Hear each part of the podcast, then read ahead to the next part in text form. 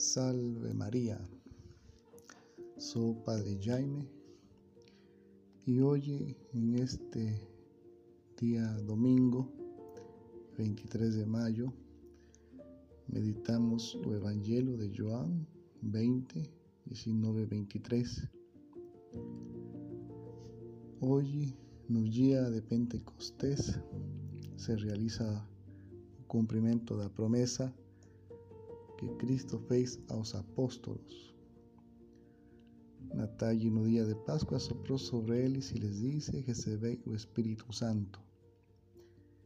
Y a vinda do Espíritu Santo, o de Pentecostés, renova y leva plenitud ese don de un modo solemne y con manifestaciones externas. Y así culmina el misterio pascal o espíritu que Jesús comunica crea no discípulo una nueva condición humana y produce unidad. Cuando el orgullo del hombre le eleva a desafiar a Dios, construyendo a torre de Babel, Dios confunde a sus lenguas y no puede entender. En Pentecostes acontece lo contrario. Por gracia del Espíritu Santo, los apóstolos son entendidos por pessoas más diversas procedencias y lenguas. O Espíritu Santo é o mestre interior que guía o discípulo até a verdade, que lhe move a obrar o que o consola na dor, que o transforma interiormente, dando-lhe uma força, uma capacidade nova. O primeiro dia de Pentecoste, de era cristã, os apóstolos estavam reunidos em companhia de Maria y estaban en oración. Un recogimiento, actitud llorante e imprescindible para que se vea el Espíritu Santo. Como dice a todos apóstolos, apóstolos 2, 2, 3.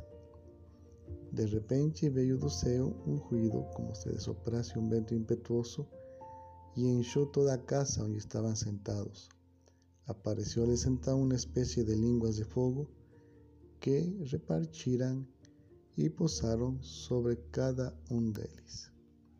Todos ficaram cheios do Espírito Santo e puseram-se a predicar valentemente.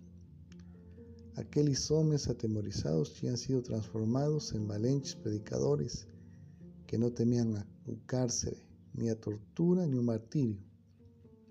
Não é estranho a força do Espírito estava neles.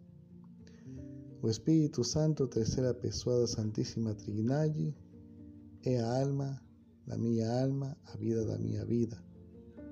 O ser do meu ser é o meu santificador, o hóspede do meu interior mais profundo.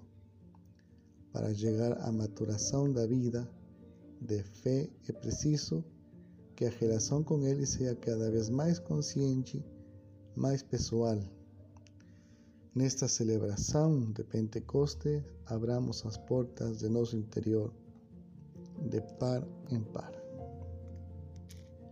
Que Nossa Senhora Virgem Maria, nossa Mãe, interceda por nós para ser sempre fiéis ao Espírito Santo. Amém.